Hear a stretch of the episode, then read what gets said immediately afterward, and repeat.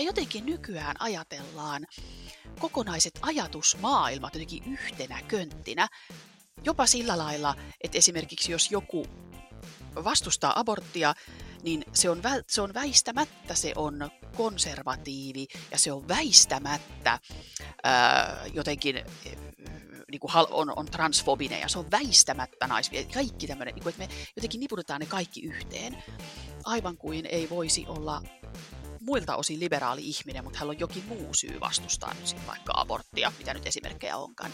Me kytketään yhteen. Täällä on varmaan joku termi psykologiassa, mikälien niputtaminen. Että me niin kytketään yhteen, että jos on tämä, niin sitten on tämä ja sitten on toi ja sitten on toikin.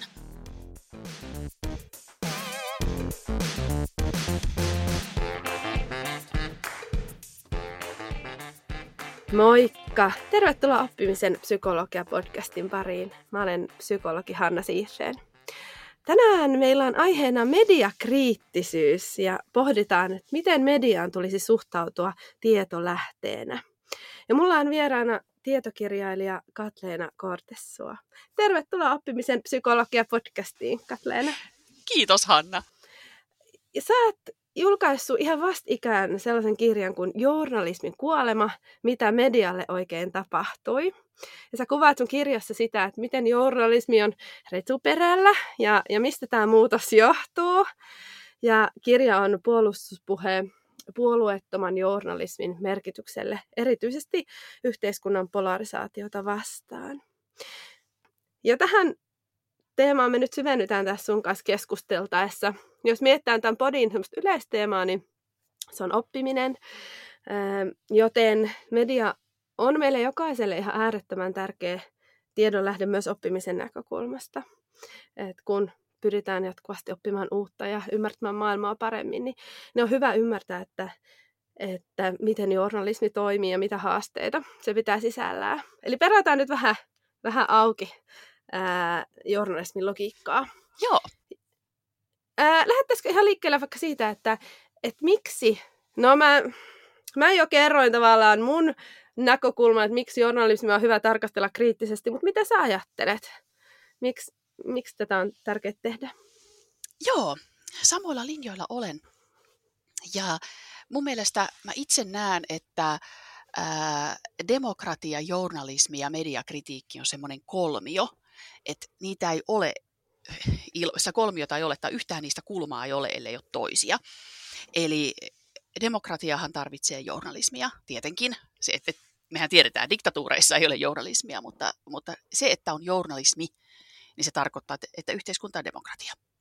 Ja sitten taas journalismi tarvitsee mediakritiikkiä, koska mikään ala ei kehity ilman kritiikkiä. Se voi tulla alan sisältä, se voi tulla alan ulkopuolelta, mutta jokainen tarvitsee kritiikkiä. Ja sitten toisaalta mediakritiikki tarvitsee demokratian, koska me tiedetään, että miten mediakritiikki onnistuisi vaikkapa Putinin hallinnon alaisuudessa, niin eipä tiettyjä medioita saa kritisoida. Että on mm. tämmöinen tosi tärkeä sananvapauden kolmio ja demokratian kolmio, missä on siis demokratia, journalismi ja mediakritiikki. Ja mm. No miksi pitäisi olla kriittinen myös, niin Anna Kontula, Vasemmistoliiton kansanedustaja, sanoi kirjan haastattelussa, että hänen mielestään pitäisi olla kaikkien paljon epäilevämpiä mediaa kohtaan. Että hän jotenkin, hänen mielestään on hassua, että suomalainen luottaa vähän sinisilmäisestikin mediaan. Ja mä en ehkä ihan ja Anna Kontulalla on vielä voimakkaampi näkemys kuin mulla, mutta kyllä mä oon samaa mieltä, että kyllä jokaisen meidän pitää osata olla hieman kriittinen ikään kuin kaikkeen lukemaamme ja näkemäämme kohtaan, ettei vaan ajattele sillä, että media on joku yksi monoliitti ja kaikki mitä siellä on aina luotettavaa ja totta, koska sitä tekee oikeasti tuhannet ihmiset ja laatuvaihtelussa. Siellä on iso laatuvaihtelu kuitenkin. Mm. Mm, joo, joo, ja toimittajatkin on vaan ihmisiä, ja, ja, ja siinä mielessä niin kuin, vaikka on kiinnostavaa nyt vähän pureutua siihen, että, että mitkä ne on ne siellä toimittajan työn arjessa olevat tälle valinnan paikat ja ne säännöstöt ja tavallaan se etiikka, että millä perusteella sit pyritään tekemään Joo. hyvää journalismia, niin niin kumminkin on kyse vain ihmisistä. Vähän samalla tavalla kuin tieteeseen on syytä suhtautua sillä tavalla arvostavasti ja, ja, ja pyrkii niin kuin, ää, asioita perustelemaan ainakin mun maailmankuvasta niin tieteellisesti, niin aina se ihmisyys ja se rajallisuus on siellä mukana, niin yhtä lailla tässä journalismissa. Öm, miten sä näet, että mitä muutoksia mediassa on tapahtunut vaikka lähihistoriassa, jotka on sitten vaikuttanut siihen, että et tota, te, pystyy tekemään laadukasta journalismia? Jos Joo. otetaan tämmöinen vähän isompi kuva alkuun. Joo. Ö, yksi iso ero on ihan sukupolvien vaihtuminen. Tän on Anu Kantola havainnut tutkimuksissaan, että et kun sukupolvet vaihtuu, niin nuoremmat journalistit, jos nyt sanotaan 90-luvulla syntyneet ja siitä nuoremmat, niin siellä ollaan ihan selkeästi siis ihan mielipidemittauksista ja kyselyistä on saatu selville, että, että nuoremmat journalistit on idealistisempia. Ja sitten tämä johtaa siihen, että ihan avoimesti nuoremmat journalismit, ei kaikki, mutta moni sanoo, että journalismin tehtävä on muuttaa maailmaa. Ja sitten taas vanha journalistisukupolvi keskimäärin ottaen tässä kohtaa pikkusen takajaloilla, että hetkinen, että maailma, muuttaa maailmaa tai parantaa maailmaa, niin siis kuulostaa hyvältä. Kaikkihan me halutaan muuttaa ja parantaa maailmaa. Mutta sitten vanhempi journalisti, keskimäärin ottaen, nyt tämä on tilasto, ei, yksittä, ei varma tieto yksittäisestä henkilöstä, mutta siis vanhempi journalisti, saattaa, journalisti kysyy tässä kohtaa, että muuttaa maailmaa mihin, parantaa miten. Eli esimerkiksi se, että jos paikallislehti uutisoi, että jotain kyläkoulua ollaan lopettamassa, niin uutisoidaanko se siinä valossa, että tämä on väärin, kyläkoulujen pitää säilyä, kyläkoulut on hyvä juttu, vai uutisoidaanko se siinä valossa, että tämä on oikein, nämä on tosi kalliita ja meidän kannattaa mennä keskitettyyn koulurakennukseen. Molemmathan on maailman muuttamista mutta ja parantamista siis omasta näkökulmastaan. Ja mä oon kyllä 46-vuotiaana saatan olla tässä tämmöinen keski-ikäinen vanha vanha täti. Mutta mäkin näen sen tosi vaarallisena, jos journalisti haluaa muuttaa maailmaa, koska mun mielestä se on poliitikon tehtävä. Se on arvovalinta, että kumpi nyt on parempi, kyläkoulut säilytetään vai lakkautetaan. Ja ei se ole enää neutraalia, silloin otetaan jokin kanta. Ja, ja vielä täsmennyksenä, kannanottohan on ok, jos meillä on puoluelehti. Että kyllähän me tiedetään vaikkapa, että tehyn palkkavaatimuksista, niin demokraatti voi helpostikin uutisoida eri tavalla kuin vaikkapa verkkouutiset. Ja me kaikki ymmärretään, että puoluelehdellä on joku tulokulma. Mutta sitten jos mennään vaikkapa Yleen, niin Ylen pitääkin edustaa koko kansan veronmaksajien rahoja, niin voiko Yle ottaa kantaa siihen, että jokin tehyn vaatimus on ok tai ei ole ok?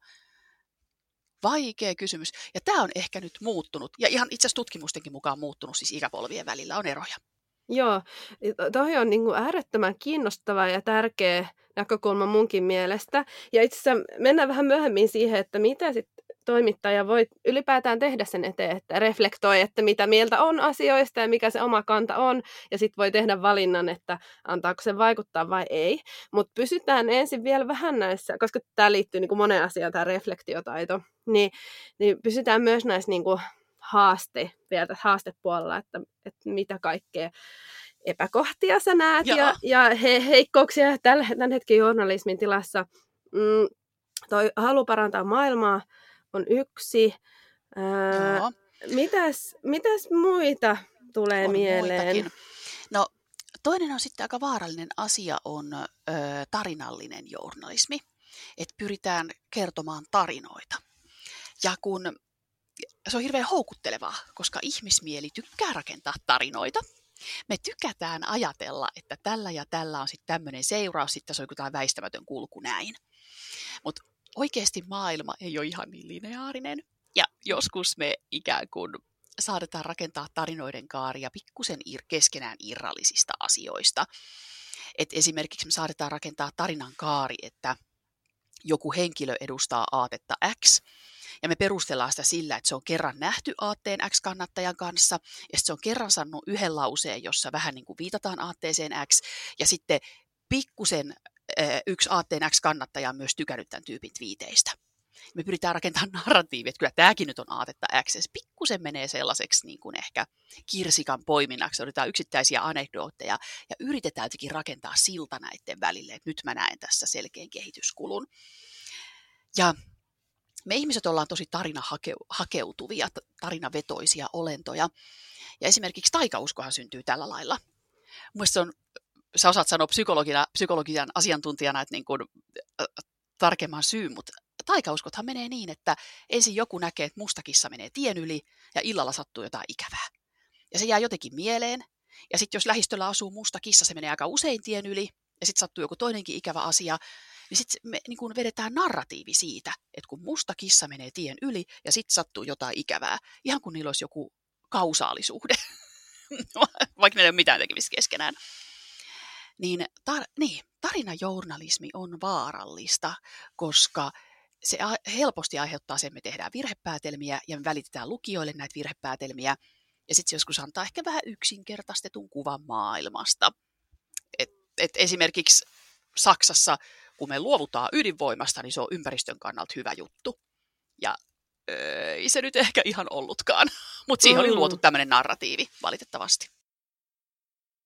Joo, ainakin itse kuluttajana, jos ajattelee tiedon niin kuin, niin kuin lukijana ja kuluttajana, niin, niin voi olla vaikea erottaa tuota tarinallisuutta, sitä, niin kuin, että, että nyt tässä on, on tää, jos ei ole semmoinen hyvin selkeä jotenkin tarinavetoinen juttu, vaan että se on enemmän tuommoista johtopäätösten vetämistä, niin kuin tämä oli tämä esimerkki tästä ydin, ydinenergiasta. Niin mikä on tavallaan sen, miten se voi ehkä tunnistaa toisaalta toimittajana, miten voi sitä sudenkuoppaa yrittää välttää?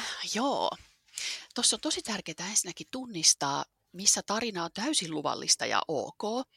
Esimerkiksi, nyt mä toivon, että muistan nimen oikein, Hesarin toimittaja, oliko Sami Sillanpää, joka kävi Kongojoella Afrikassa mä toivon nyt, että tämä ei mene pieleen, mm.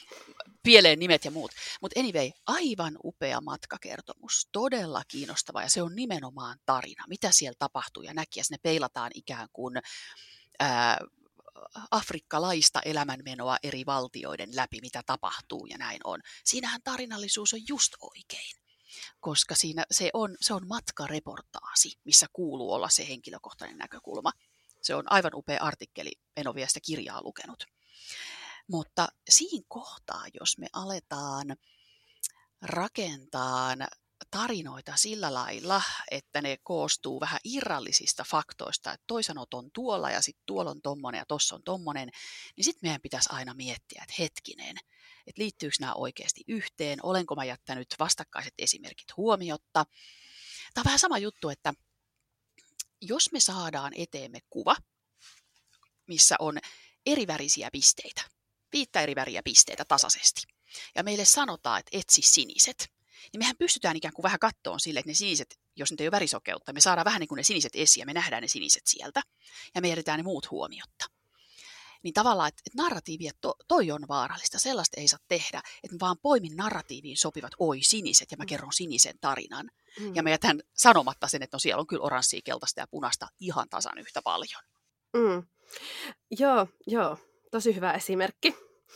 Ähm, ähm, mulla itselläni on tapa Mä teen esimerkiksi myös sellaisia podijaksoja, missä mä kerron jonkun mielenkiintoisen tarinan, ja sitten mä peilaan sitä vähän, että mitä psykologisia ilmiöitä siihen voisi liittyä. Joo. Vähän niin kuin monet esimerkiksi jenkkitietokirjat tekee usein niin, että kerrotaan tarinaa ja sitten tota, kehystetään sitä tai en tiedä, onko se kehystyminen oikein sana, mutta laittaa tavallaan toinen sellainen filtteri, vaikkapa nyt sitten se psykologia tai muu. Niin mitä mieltä sä oot tästä tavasta tehdä? Siis sehän on täysin mahdollista, jos me pystytään ikään kuin ö, ulkopuolisena asiantuntijana katsomaan, että tällainen toiminto tässä oli nyt. Että ikään kuin sanallistetaan sitä, analysoidaan. Sitähän sitähän tekee kaikki ihmiset, jotka ovat korkeakoulututkinnon suorittaneet ja tutkimusmetodeihin perehtyneet, niin näinhän me tehdään. Me havainnoidaan, että tässä oli tämmöinen toimintamalli. Mutta sitten jos me mennäänkin se havainnointitilanteen ulkopuolelle ja aletaan sanoa, että, että, että just joo, että, että, että, että, että no en, en mä nyt usko, että sä teet tällaista, mutta siis kuvitellaan mm. nyt, että just, että hän mm. käyttää, tämä ihminen käyttää tätä toimintamallia aina. No ei mm. välttämättä. Mm. Hän on saattanut käyttää tätä toimintamallia. Tämä voi olla poikkeustilanne. Tämä ei välttämättä ole edustava otos hänen elämästään vaikkapa. Että sitten heti, jos mennään sen tilanteen ulkopuolelle ja aletaan rakentaa sieltä isompia kaaria, niin sitten sit se on tulkintaa. Me ei olla, voi olla varmoja.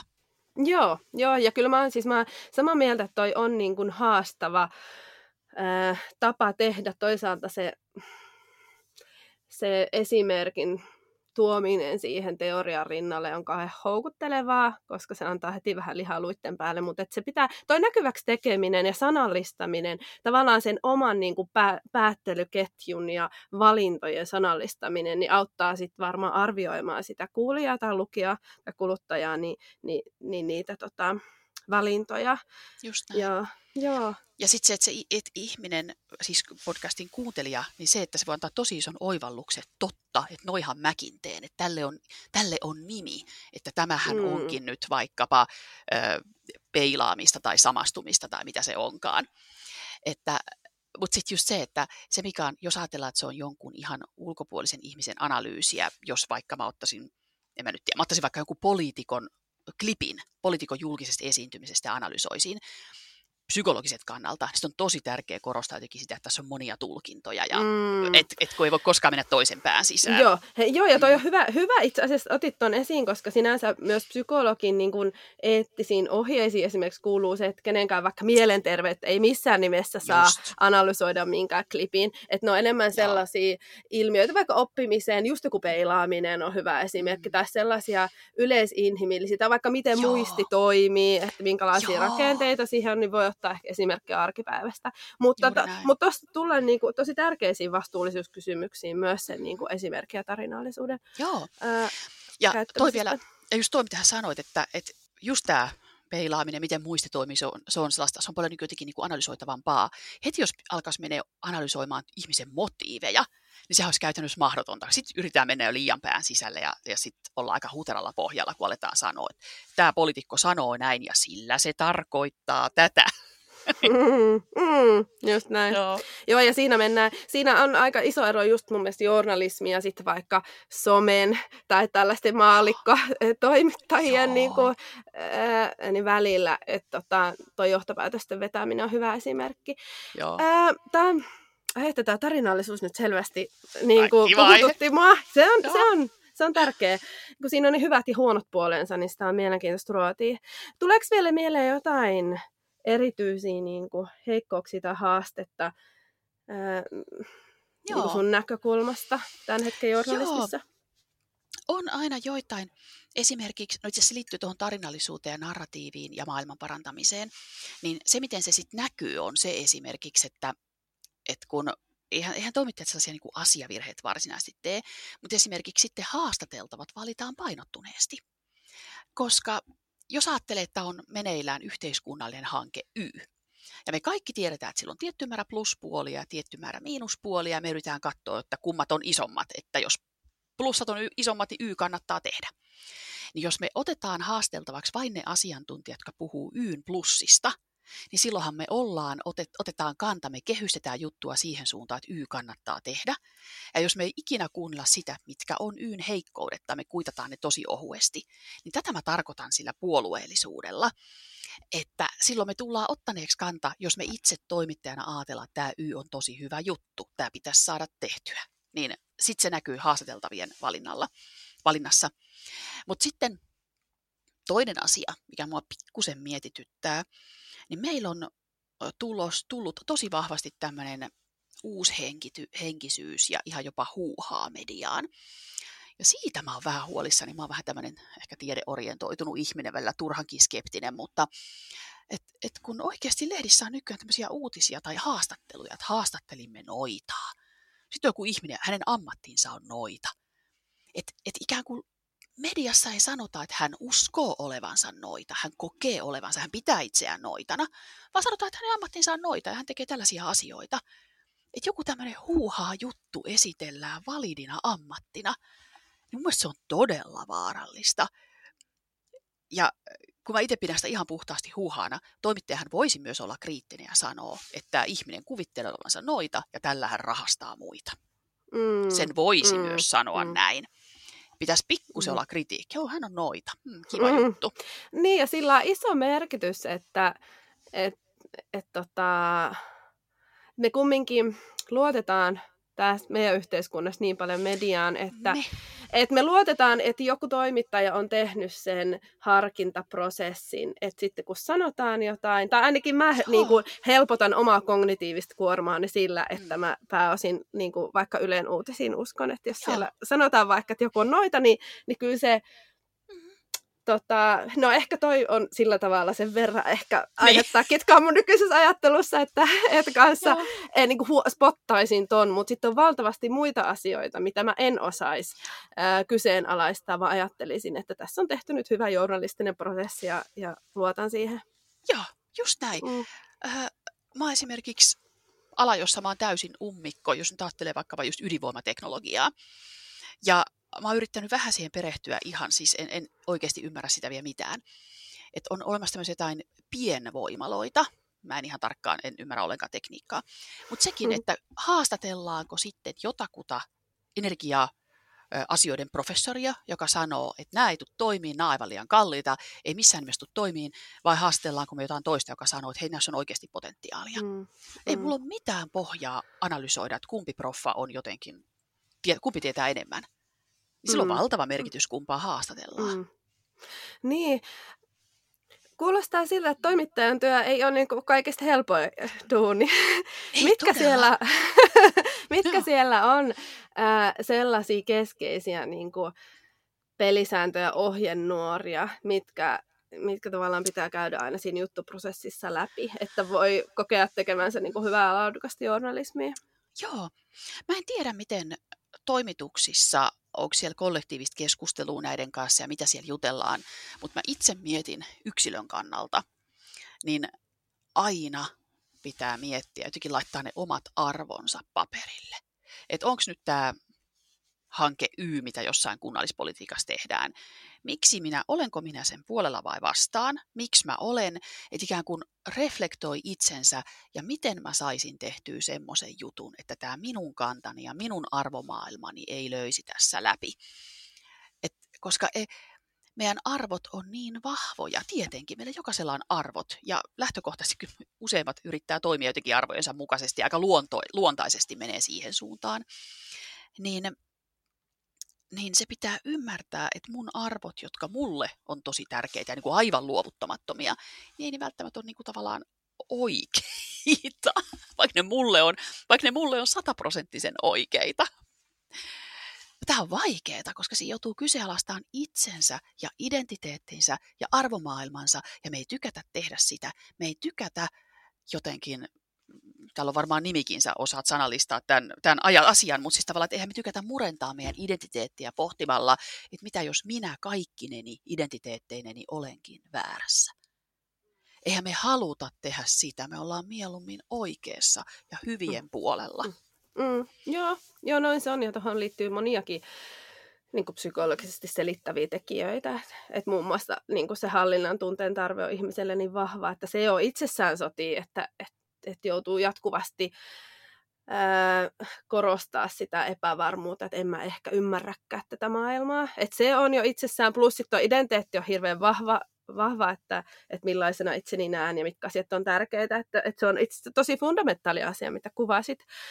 Ähm,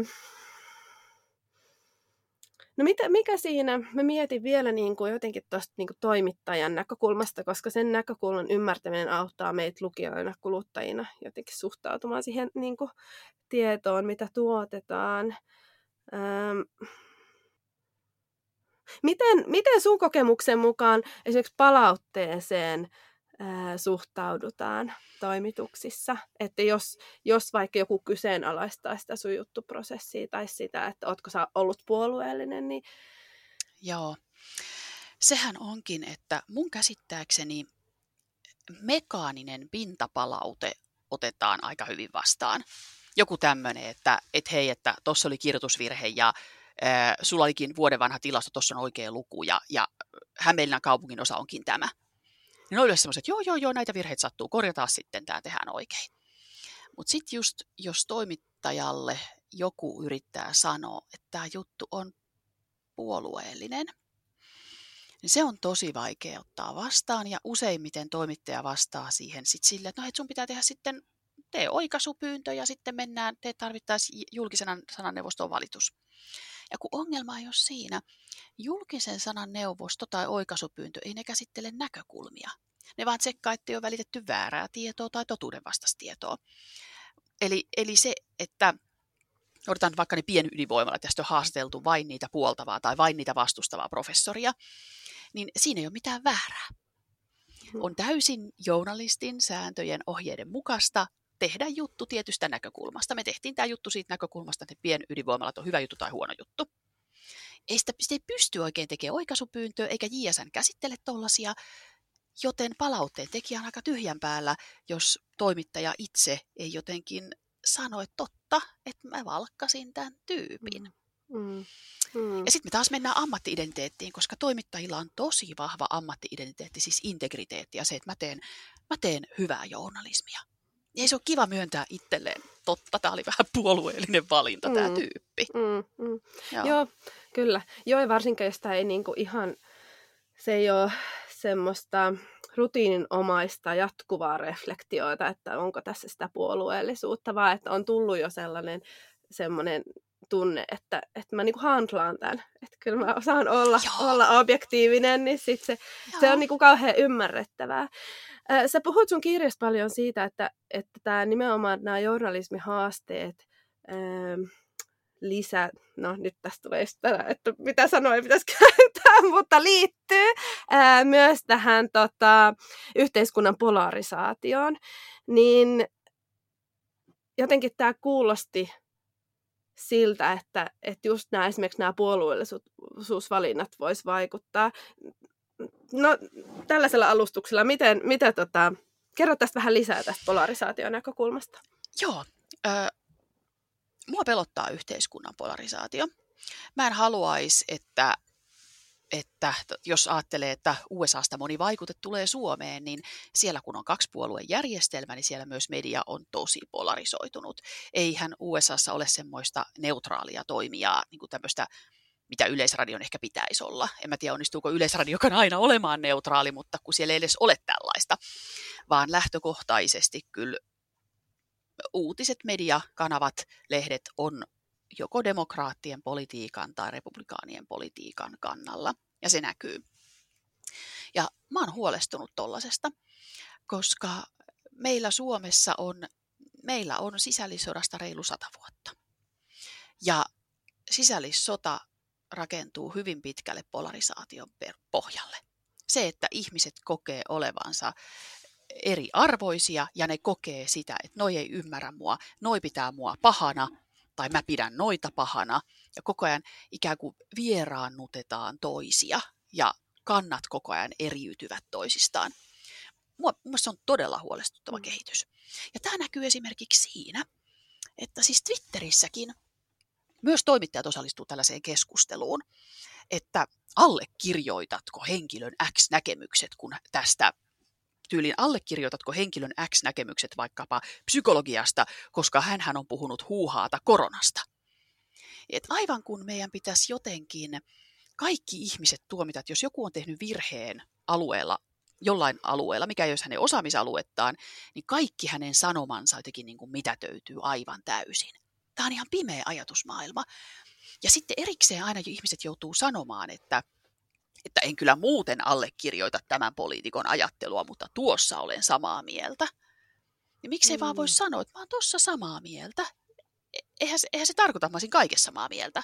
Mutta me jotenkin nykyään ajatellaan kokonaiset ajatusmaailmat jotenkin yhtenä könttinä. Jopa sillä lailla, että esimerkiksi jos joku, joku vaikka nyt sitten vastustaa aborttia, niin se on, se on väistämättä se on konservatiivi ja se on väistämättä ää, jotenkin niin kuin on, on transfobinen ja se on väistämättä nais, kaikki tämmöinen, niin kuin, että me jotenkin niputetaan ne kaikki yhteen, aivan mm. kuin ei voisi olla ää, muilta osin liberaali ihminen, mutta hänellä on jokin muu syy vastustaa nyt sitten vaikka aborttia, mm. mitä nyt esimerkkejä onkaan. Me kytketään yhteen, täällä on varmaan joku termi psykologiassa, mikälien niputtaminen. Että me, niin kuin kytketään yhteen, että jos on tämä, niin sitten on tämä ja sitten on toi ja sitten on toikin. Mm. Mm, joo, joo. joo, en osaa sanoa mitään termiä, mutta kyllähän se, se on myös yksi tapa niin kuin vähentää sitä omaa kognitiivista kuormaa, tehdä johtopäätöksiä ilman, että tarvii nähdä vaivaa asian selvittämiseen. Ja, ja toi on niin kuin kiinnostavaa. Käykö siinä sitten, niin kuin just tuosta polarisaation näkökulmasta, että käykö siinä sitten myös tavallaan niin, että eh, koska ihmiset, mä mietin että niin psykologialinkkiäkin, että ihmiset usein päättää, että joku ihminen on luotettava ja sitten uskotaan hänen kantaansa melkein mistä tahansa asiasta. Joo. Et, et, Joo. Et, ja, ja että et valitaan tavallaan ne ihmiset tai ne aatemaailmat ja sitten pysytellään siinä eikä niinku sitä sellaista ää, puolelta hyppelyä tavallaan tapahdu, mitä sä äsken tosi hyvin kuvasit, että eri asioissa voi olla eri mieltä. Miten, se, miten tämä niin mediajournalismi vielä vahvistaa tätä, tai sitten toisaalta voi, voi tota, auttaa sitä, niin kuin, vähentää sitä polarisaatiota? Joo, tällä on valtava merkitys, koska mun mielestä journalismin pitää perata ihmisistä esiin sellaista, että ikään kuin jokaisessa meissä, ihan jokaisessa meissä on hyvää ja pahaa.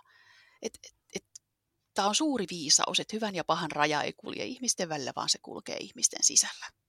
Todella tärkeä viisaus. Että jos esimerkiksi, no nyt äh, Suomessa tämä psykologi Jordan Peterson kävi jollain luennolla. Mä en ole, että, mä en ole lukenut juuri lainkaan hänen tekstejä, mä oon videopätkiä ihan osia videosta kattonut. En tiedä, mitä hän tekee sillä lailla. Mutta ainakin mä katsoin, että todella moni toimittaja lähtökohtaisesti sanoi, että tämä ihminen on jotenkin niin kuin väärässä ja paha. Ja kaikki uutiset sen tyypin tekemisistä oli sillä lailla, että se on, että ja, niin kuin, ja siinä oli just tätä jännää narratiivia, että, että esimerkiksi vaikkapa joku alt-right-oikeisto, tämmöinen, mikä nyt ei ehkä välttämättä, niin kuin, tai voi olla vähän haitallinenkin porukka, jos ne tykkää tykkää Jordan Petersonista, niin Jordan Petersonin on pakko olla jotenkin paha. Niin, ja sitten se on kuitenkin psykologian proffa. Ja ainakin se kuoravastaus, minkä, hän, minkä mä luin, oli joku tämmöinen yhteenveto, mitä ihmisen pitäisi tehdä elämässään. Siinä oli ihan valideja asioita. Ei ollut mitään, ei ollut mitään sellaista, mistä häntä syytetään jotenkin, että naiset hellan ääreen tai mitään tollasta. Niin se on tosi mielenkiintoista että kai nyt jokaisessa ihmisessä on hyviä ja huonoja puolia. Että voiko olla niin, että joku kanadalainen psykologian proffa on ihan kerta kaikkiaan vaan niin kuin paha? Mm. En mä tiedä. Joo, joo, joo, joo. Joo, mulla ei ole kans Peterson kauhean hyvin tuttu. Mulla on sellainen mielikuva, että hän on aika semmoinen yksinkertaista vain napakkaa, mutta ei sinänsä mitenkään kauhean niin kuin, just, ei mitään kauhean hazardeja mielipiteitä, mutta jotenkin herättää tunteita Öö, mutta se on hyvä kysymys, että miksi sitten herättää tai että onko se hänessä vai meissä kuulijoissa. Mutta tota, öö, jotenkin, mm, niin, mikäköhän vitsi, mulla oli nyt joku, joku tähän, tähän liittyen, joku ajatus tähän polarisaatioon. Ja...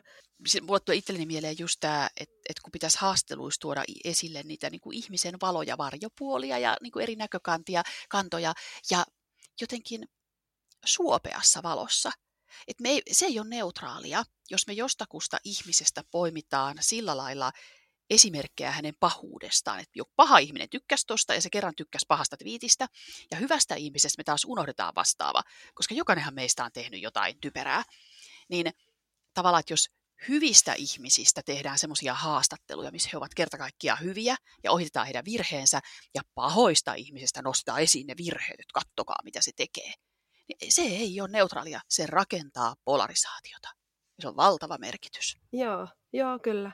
Joo, ja mä ehkä ajattelen niin kuin yleisesti oppimiseen, mä puhun paljon uteliaisuuden niin kuin puolesta suhteessa, jos me halutaan oppia vaikka omasta työstä tai itsestämme tai muista ihmisistä maailmasta, mistä vaan, niin, niin että se utelias suhtautuminen on, on hyvä ja ja se tarkoittaa myös sitä, että, että pysähdytään sellaisten asioiden kohdalle, joiden kohdalla ei haluaisi pysähtyä, tai johonkin, että jotka ei niin kuin, tue sitä nykyistä ennakkokäsitystä. Ja että malttaisi syventyä, koska mehän tehdään paljon, ja varsinkin toimittaja tekee aika vastuullisia valintoja sen suhteen, että mistä kysyn lisää, mistä kaivelen lisää ja mi, minkä ohitan. Ja, ja e, että ne että mihin se toisaalta se uteliaisuus niin kuin kohdistuu, niin on aika iso vallankäyttöä. Ja suhteessa, että onko se sellaista, että pyritään ymmärtämään vai sitä, että pyritään todistamaan joku ennalta ää, niin kuin ennakkokäsitys. Ja tähän liittyy, tässä tulee vähän monologi, mutta pakko kommentoida myös, jos ajattelee itseään niin asiantuntijana, niin välillä mulla on hirveän hyviä toimittajakohtaamisia, siis niin kuin todella todella hyviä. Hyvä. Toki mun aihe on myös, ei ole kauhean niin kuin sensitiivinen tai se on aika semmoinen niin kuin, mm. helppo, mutta tota, ää, välillä mä oon kuullut sitä myös, että osa asiantuntijoista kokee, että toimittajalla on jo näkökulma ja vähän niin kuin juttu valmis, mm-hmm. ja sitten kysytään asiantuntijalta vähän niin kuin kumileimasinta päälle, että saa, saa niin kuin, tota, jonkun nimen siihen. Mitä sä ajattelet tästä? Joo, siinä on iso riski. Öö, mulla on sekä että, että toimittajakokemukset, että on, on ehdottomasti toimittajia, jotka valtaosa tekee työnsä tosi hyvin ja ikään kuin ne haluaa kuulla asiantuntijan mielipiteen jostakin. Mutta sitten on näitä esimerkiksi, että toimittaja esittää ladatun kysymyksen. Et, et mulle on esimerkiksi esitetty tämmöinen kysymys, että tämän just tämän kirjan tiimoilta, kun mä yritin sanoa, että meidän pitää saada eri näkökulmia studioon. Ja mä kirjassani kerron tarkkaan, mitä mä tarkoitan. Mä kerron taustaa tästä, kun kaikki ei lukenut mm. kirjaa. Mm. Joo, hyvä. Eli, eli mä nimenomaan kerron taustaa siitä, että mitä niin kuin huuhaa tyyppiä, että jos editään, editään eri näkökulmia, niin eihän se, en mä tarkoita huuhaa tyyppiä, jotain, jotain rikoksia yllyttää, jotain niin kuin väkivaltaista, jotain järjestöä, ei. Vaan mun näkökulma on se esimerkiksi, että, että mun mielestä on peruspremissi, että ilmastonmuutos on ihmisen aiheuttama. Ja sille pitää tehdä jotakin. Et se on niin kuin se premissi, että jos ei me pyritä silloin studioon jotakuta, joka on sitä mieltä, että ilmastonmuutosta ei ole. Mutta jos me ollaan yhtä mieltä siitä, että se on ihmisen aiheuttama, sille pitää tehdä jotain, niin sitten studioon pitää saada se eri näkökannat, että mitä sille tehdään. Ja sieltä me löydetään se vaihteluväli. Et, et esimerkiksi tuetaanko me digitalisaatiota vai pyritäänkö me ajamaan alas lentoliikenne vai hoidetaanko me sanktioita, valtion tukia, mitä me tehdään. Siinä on valtava, valtava, valtava mm. niin kuin laaja skaala. Mm. Tätä mä tarkoitan. Ja mä oon kirjassani kertonut tämän ihan tosi selkeästi. Nyt se ladattu kysymys. Multa silti toimittaja tulee kysymään, että aloitetaan ensin, että, että, niin, että sä Katleena haluat semmoista monimuotoisuutta ja moniarvoisuutta mediaan. Ja mä oon kyllä. Ja sitten tulee ladattu kysymys. Haluatko sinä, että studiossa olisi ää, rodullistettu vähemmistön edustaja ja natsi? Niin sitten semmoinen, mä sanon suoraan, että toihan on ladattu kysymys. Ja toi ei edes nojaa mun kirjaani. Että jos mä mun kirjassa nimenomaan sanon, että eihän mitään väkivaltaista toimijaa aleta, e-, eihän natsit kuulu, niin kuin ihan pimeä idea. Mutta mulle esitetään, ja se ei ole mun mielestä hyvää toimittajan työtä, että mulle esitetään ladattu kysymys, joka on mun kirjan premissejä vastaan. Niin mä sanon suoraan, että on ladattu kysymys. Ja mä taas puran auki, keitä minä haluan studioon. Mm. M- miten hän reagoi Me... siihen? Ottiko hän sen palautteen no, vastaan? No, niitä on useita. Ö, osa, osa on silleen ollut, että ei, ei tämä nyt ladattu kysymys ollut, mä vaan yritän saada selville sun näkökulmat, ok, mutta tämä toimittaja ei myöskään ikinä tehnyt sitä juttua. Mm, koska hän, mm. olisi, hän olisi halunnut tehdä jutun ilkeästä Katleenasta, joka jotenkin haluaa niin kuin natseja studioon, mikä ei pidä paikkaansa. Ja, joo, joo. ja, ja sitten sit kun hän ei saanut multa niitä vastauksia, hän ei tehnyt sitä juttua. Mm. Ja se ei ole ok. Se ei mm. ole hyvää journalismia. Mm. Ja, ja toinen joo. toimittaja vastaavassa tilanteessa, niin hän taas, no joo, hän vaan jotenkin, hän, hän vähän kanssa näin, mutta sitten hän teki fiksuma jutu, hän sai kiinni mun ajattelusta ja hän niin kuin, ei tuottanut niitä ennakkoluulojaan sinne Joo. juttuun. Mulle tulee jälleen kerran, monesti kohtaa mulle tulee mieleen niin kuin, vertauskuva tieteen tekemiseen. Jotenkin mä selkeästi ajattelen, että tu, tie, tota, toimittajan olisi hyvä käyttää sellaista vähän niin kuin tieteellistä metodia. Ja, ja, ja niin kuin te, ää, tutkijakin, eihän hän voi, niin kuin, on jotain hypoteeseja, joita voi lähteä tutkimaan, mutta ei, ei ole niin, että jos se tulos onkin jotain muuta, niin sitten ei tehdä sitä, tehdä sitä tutkimusta ja olla vaan hiljaa, Joo. vaan että sitten sekin on niin kuin mielenkiintoinen tulos, että nämä, ehkä nämä hypoteesit pitää olla Joo. todella eksplisiittinen niiden hypoteesien ja ehkä sen, että miksi halutaan jotakin asiata, asiaa Joo. selvittää. Ja sitten siihen, siihen myös vahvasti tieteelliseen metodin kuuluu vahva itsekritiikki ja jatkuva epäily. Kyllä, just tämä. Niin mä itse näen niin, että tutkijan ja toimittajan tehtävä ei ole olla aktivisti eikä poliitikko. Heidän ei kuulu muuttaa maailmaa, vaan heidän kuuluu ikään kuin katsoa, miten asiat ovat ja pyrkii välittämään sen pohjatiedon. Ja kun tutkijan ja toimittajan välittämä pohjatieto on validia, sen päältä sitten ponnistaa aktivistit ja poliitikot, jotka lähtee muuttaa maailmaa. Näiden pitää olla eri ihmisiä, aivan totaalisesti eri ihmisiä. Vielä mä haluaisin kysyä sulta, että onko jotain näkökulmaa tai pointtia minkä sä haluaisit tuoda esiin. Tai toki voit antaa myös palautetta, jos, jos tota, mä en ole vaikka osannut kuulla sua oikein tai olla utelias tai, tai muuta. Ei, tää, vaikka siis en olekaan halu... toimittaja. Ei kun tämä on ollut tosi kiva keskustelu, keskustelu ja älyttömän mielenkiintoista saada ikään kuin just psykologian maailman näkemyksiä näihin, koska, koska näinhän, me, näinhän me toimitaan. Siis toimittajat ja haasteltavat ja kaikki, niin me toimitaan meidän tiettyjen psykologisten jotenkin toimintamallien tai skeemojen mukaisesti ja se on aika vaikea murtaa niitä. Tuntuuko siltä, että on, on tota, puhuttu tavallaan se, mikä vaikka sun, jos mä ajattelen, että onko jotain vielä, mikä olisi hyvä ymmärtää tai, tai joku mm. näkökulma, jonka sä haluaisit vielä tuoda esiin? Kyllä mä, kyllä mä uskon, että tuossa on, tossa on varmaan oleellisin. Että ikään kuin, niin, se on se itsereflektio, mikä on tosi tärkeä taito jokaiselle ammattilaiselle, myös toimittajalle, ja sitten myös se kriittinen lukutaito sit jokaiselle, joka mm. lukee mediaa. Mm.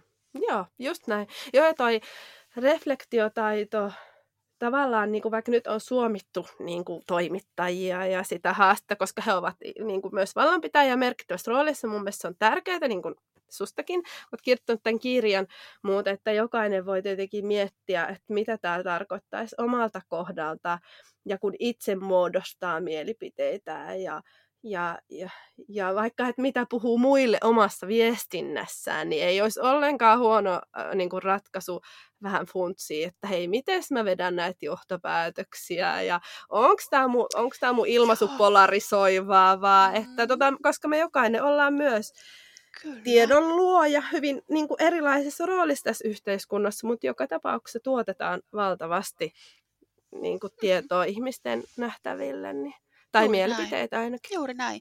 Ja sitten se, että jos tästä ikään kuin keskustelusta kuka tahansa itsekin voi oppia jotain, niin just se narratiivi, mitä kertoo itsestään. Mm. Niin onko se totta, onko minun elämäni narratiivi se, mitä mä olen kertonut itsestäni. Mm. Niin mm. itse reflektio siinäkin on aika tärkeä asia. Joo, toi on erittäin hyvä, hyvä tota, ja iso kysymys. Mm-hmm. Kiitos paljon Katleena tästä juttuhetkestä. Kiitos Hanna. Kiitos kun sai olla mukana.